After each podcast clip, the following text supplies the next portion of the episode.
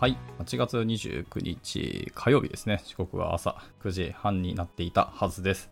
えー、すいません、僕が収録をミスってましてですね、実はこれは後からこの初めのところだけトークスクリプトだけあの後付けで突っ込んでます。はい、というのでここからじゃあ本編をお楽しみください。どうぞ。まあやっていきたいと思います。はい、というところで、えー、と今日は、ね、タイトルにあります、えー、とパスワードソルトについてですね。この前、まあ、セキュリティといえば徳丸先生でしょみたいなのがこの業界にあるんですけど、その徳丸先生がお話しされていたそのパスワードソルトについてのお話が、まあ、ちょっと前に、えー、ピクトブランドっていうんですかねと、えー、ピクトスクエアに対する不正アクセスがあったみたいな、そういう会社さんの、えー、情報流出の可能性っていうところがあって、まあ、そこはなんかパスワードがですねソルトなしの エムディーファイブ のハッシュで保存されたってことが話題になってますと、もうかなり危険というかあの脆弱な対応してたんだなっていうところですね。まあ、エムディーファイブ 自体はすでにあの Google でしたっけ、どっかがアタックしてもう突破できますよみたいなのを実証実験をしかもやってましたね。その記事を書いてましたね。なのでも エムディーファイブ はそもそももう脆弱すぎると。で、その エムディーファイブ を使っていたし、そのパスワードを作るときもソルトなしで作っていたところで、知ってる人からするとほぼほぼオープンになってますよと言っても過言ではない。まあそんな状況だったらしいんですね。えー、徳丸先生はそこでちょっと思ったところがあって、まあ、実際そのパスワードソルトに対して、まあ、皆さんがどんな、えー、と理解があるのかなっていうのが気になったらしい。まあ、なんか誤解されてる方も多いんじゃないかなっていうところで、えー、とツイートですね、試験問題的にあのよん択クイズをツイートされてましたね。あの、まあ、ソルトかハッシュのところによん択クイズで、現在知識でこれかなっていうのをあの見てくださいと。問題としては、えー、パスワードをハッシュ値で保存する際のソルトですね。はどこに保存するのが一般的な実装でしょうかっていうのを選択肢出されていて、今回よっつ選択肢がありましたね。あの皆さんも答えられたかもしれないですけど、ひとつめが、えー、機密性の高いファイルに保存して、えー、環境変数で渡すっていうのがひとつめですね。で、ふたつめが、えー、ハッシュ値とともにデータベースに保存すると。で、みっつめが、えー、ハードウェアセキュリティモジュールに、えー、保存をすると。で、ラストよっつめが、えー、ソルトっていうのは保存せずに毎回ランダムに生成しましょうと。はい、っていうようなよん択のクイズでしたと。これのうちどれかが正解なんですけど、で、今回はななせんはっぴゃくじゅういち票の、まあ、投票というか、もう皆さんがチャレンジされまして、僕もチャレンジしまして、僕は運よく正解しました。焦ったというか悩んだんですけど。はい。でもちなみに言うと、これの答えのはふたつめですね。ハッシュ値とともにデータベースに保存するっていうのが一応徳丸先生の中では正解だというふうにおっしゃっていて、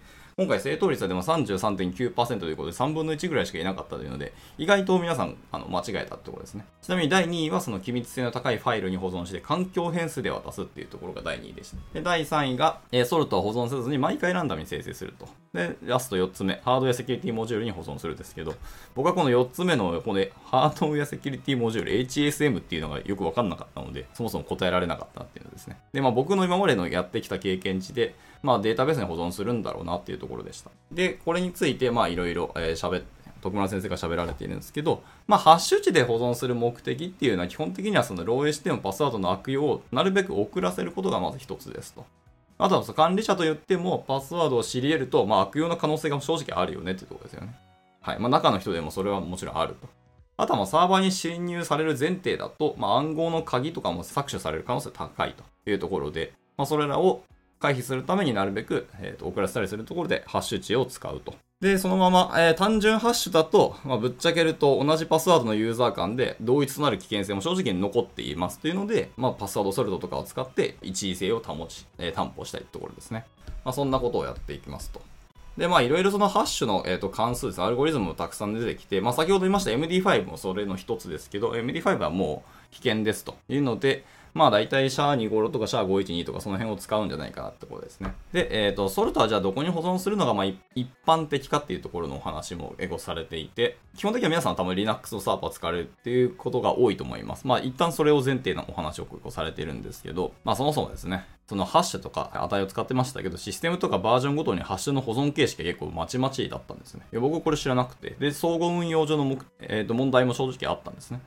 で、えー、これを解決するために、えー、モジュラークリプトフォーマットみたいなものが考案されたらしいですね。で、現在の Linux にも広く利用されておりますと。で、僕はあの OpenSSL コマンドとか、そんな自分で意図的に使ったことなかったんで、こういう風な使い方あるんだねって結構勉強になりました。OpenSSL の、えー、とパスワードオプションで、まあ、ソルトイコールホゲホゲと、パスワードこれですみたいなので使えるらしいですね。ちょっとまあ、専門的な話がこう続いているので、まあ、あんま詳しいこと述べられてないんですけど、まあ、いろんなことを加味すると、結果、パスワードっていうのは、ハッシュとともにデータベースに保存するっていうところが、あの、まあ、最適解だよっていうのはおっしゃってますね。まあ、すいません。この記事についてあんま皆さん読まれたかわかんないですけど、後ほどまあ、ツイートしますので、見ていただければというところですね。はい。で、もう問題はでもそのソルトとハッシュを両方データベースに保存すると結局流出後に悪用されるんじゃないよって話はまあ正直あるんですけど、まあ突破されてる時点で、まあどちらにしろまあ流用される可能性は高いですけど、まあ簡単に破れるってことなんですけど、とにかく時間をたっぷりかけられればまあ破られるっていうのはそりゃそうなんですけど、それを簡単に破られるわけではないっていうところがまあ結構ポイントですと。まあそのスピードってところですよね。まあ現代のスーパーコンピューターとか使ったらどうなのかっていう話はもちろんあるかもしれないですけど、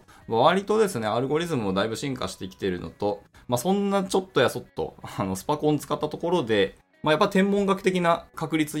じゃないとなかなかたどり着けないようになってるはずなので、まあそういう意味では、やっぱなるべく遅らせるのがまだ今のところの最適解なんだってところですね。まあ結局その暗号のアルゴリズムってなんだっけ、楕円関数論を使ってほいほいみたいなところがあって、まあ、結果的には完璧にこうブロックできているというよりも、とにかくたどり着くまでかなりの分母ですから、ケースが多いので、それを全部やっていくとかなり時間かかるっていうところがと暗号の強度ってところらしいですね、今現代では。まあ、これがもしかしたら変わるかもしれないですけど、今のところは時間かかるってところがギリギリその担保しているところらしいですね。で、ちなみに先ほどよん択のクイズがあって、残りみっつのご答は何が問題かっていうところを解説されてました。えー、真っ先に分かりやすいのは、あの、ソルトを保存せずに毎回ランダムに生成するってところですね。まあ、これパッと見、まあ確かにこれが良さそうな気はしますけど、まあこう致命的で、まあランダムに生成することは別にいいんですよ。で、それができれば本当はいいんですけど、生成した後、まあ保存しないとパスワードの照合できなくなるんで、揮発性ですよねっていうので、結局は保存しなきゃいけないよねってことです。はい。で、続いて、えっと、次に回答が多かった、機密性の高いファイルに保存して、まあ環境変遷を出しましょうねっていうやつですけど、まあ、あのそのソルトの要件であるそうユーザーごとに異なるっていうのを満たせない実装になるっていうところが、まあポイントというか、問題だったと。はい。まあ、ペッパーの方に使うならまあありえますけど、環境変数での受け渡しは、まあ侵入を前提とすると、まあ安全じゃ言えないよねっていうところで、高いファイルに保存しても良くないよっていうところでした。最後ですね、ハードウェアセキュリティモジュールに保存ってやったんですけど、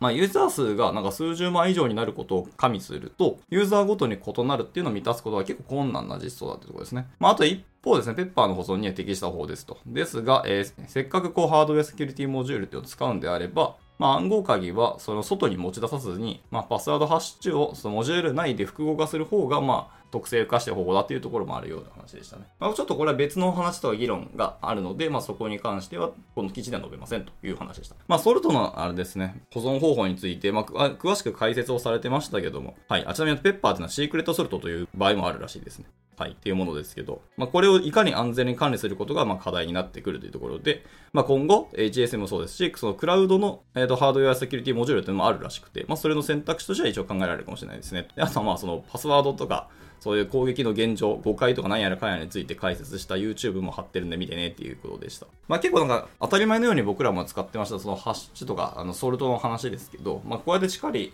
えー、勉強してみると、あ、やっぱ大事だなっていうのはつくづく感じますね。ただ、運用方法が皆さん結構間違ってる可能性も大いにあり得るし、まあ、僕はたまたまあの正しい運用をしているプロジェクトに入って勉強させてもらって、で、たまたまそれを知識として知ってたから良かったですけど、まあ、こういうちゃんとですね、なかなかこう授業とか本とかで述べられづらい、またこのパスワードとかセキュリティ周りって勉強するリソースが少ないので、こうやって教えていただけるのはすごくありがたいなと思いましたね。何もないから大丈夫ってわけじゃなくて、本当に今までやっている、今や自分たちが組んでいるシステムの設計が果たして本当に正しいというか、これでちゃんと耐えられるのかっていうのを常に見直すとか振り返りをするっていうのはすごく大事なことだと思ってて、でもこれはエンジニアの仕事だとも思ってますので、まあ、逃げとかわからないかもしれないけど、それでもしっかり自分たちでも調べたり情報収集したりしなきゃいけないなっていうのをこの記事を見つつ、なんか改めて反省をしたという感じはあります。はい。というところで、えー、以上パスワードソルトのお話でした。とても勉強になりましたね。というので、まあ短いですけど、今日はじゃあ朝方はこの辺で締めていきたいと思います。パスワードソルトね、ソルト自体になんか、あの、ハッシュをしておいて、で、それをソルトとして使うみたいなやり方もあったりしましたね。昔はなんか エムディーファイブ しか僕もまだ知らないっていうは、エムディーファイブ をなんかにじゅっかいぐらいかけたものを、えー、ソルトとして、で、最後にその本来の入力されたパスワードと一緒に エムディーファイブ 使ってハッシュにしましたみたいなこともやってたりしましたね。なかなか、そのにじゅっかいっていう回数自体も一つのソルトみたいなもんですよねっていうのをやってたんですけど、まあなんかそういういろいろなテクニックというか無理やりやってたこともありますけどね。あとパスワードソルト自体をなんかプロジェクト名にすることってよくあったりするんですけど、まあそれも結構僕は安易じゃないのって思ったりしますね。プロジェクト名自体がいちいな文字列だと思うので、まあそれはそれで、まあそうそう知られることはないと思うんですけど、できればそこもなんかランダムなものをするとか、機密性の高いものをするとかの方がまあいいかもしれないなとは思いましたけどね。はい。そんなところでじゃあ今日は終わっていきたいと思います。えー、明日は明日でなんか適当な記事読もうと思ってるんですけど、最近ですね、僕が本当情弱で申し訳ないんですけど、最近知ったあのリアクトベストプラクティスなんだっけ、バレットプルーフリアクトかっていうのを僕最近知ったんですよ。で、今それをざーっと眺めてるんですね。ディレクトリ眺めたり、いろんな人の解説記事を読んでるんですけど、これがまた面白そうなんで、まあそのリアクトとか、まあフロントエンドのいわゆるディレクトリ構成とかコンポーネント設計みたいなところの話を、まあ、だらだらと喋れたらなと思ってますので、興味あれば来てみてください。じゃあ、えー、そんな感じで今日は終わっていきたいと思います。えー、今日も一日頑張っていきたいなと思います。では、それじゃあ終了します。お疲れ様でした。